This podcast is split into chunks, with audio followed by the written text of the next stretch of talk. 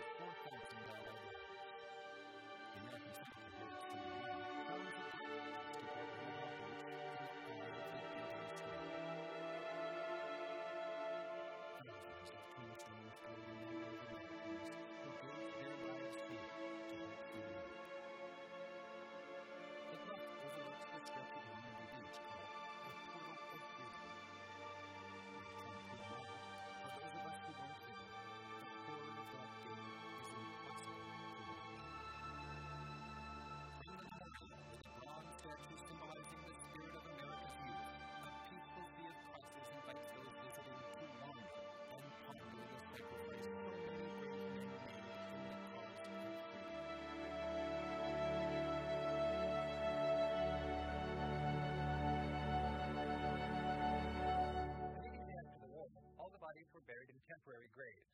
In the 1950s, when this cemetery was established, the families decided if the bodies should remain with their comrades or be brought home. Officers are disproportionately represented.